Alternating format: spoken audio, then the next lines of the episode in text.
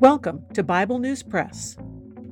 Our goal is to discuss biblical faith beyond cliches and buzzwords, whether such words are religious or political.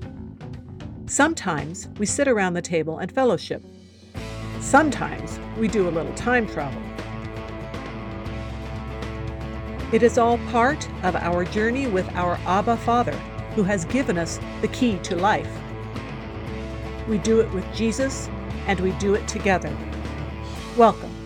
Hello, I'm Laura. I will be reading Psalm 52 from the World English Bible. For the chief musician, a contemplation by David when Doeg the Edomite came and told Saul, David has come to Ahimelech's house. Why do you boast of mischief, mighty man?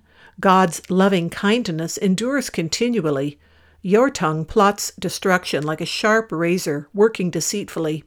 You love evil more than good, lying rather than speaking truth. Selah.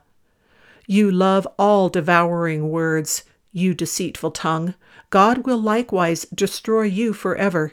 He will take you up and pluck you out of your tent, and root you out of the land of the living. Selah. The righteous also will see it, and fear, and laugh at him, saying, Behold, this is the man who didn't make God his strength, but trusted in the abundance of his riches and strengthened himself in his wickedness. But as for me, I am like a green olive tree in God's house. I trust in God's loving kindness forever and ever. I will give you thanks forever, because you have done it. I will hope in your name, for it is good, in the presence of your saints. That is the Bible News Press segment for today but not the end of our journey.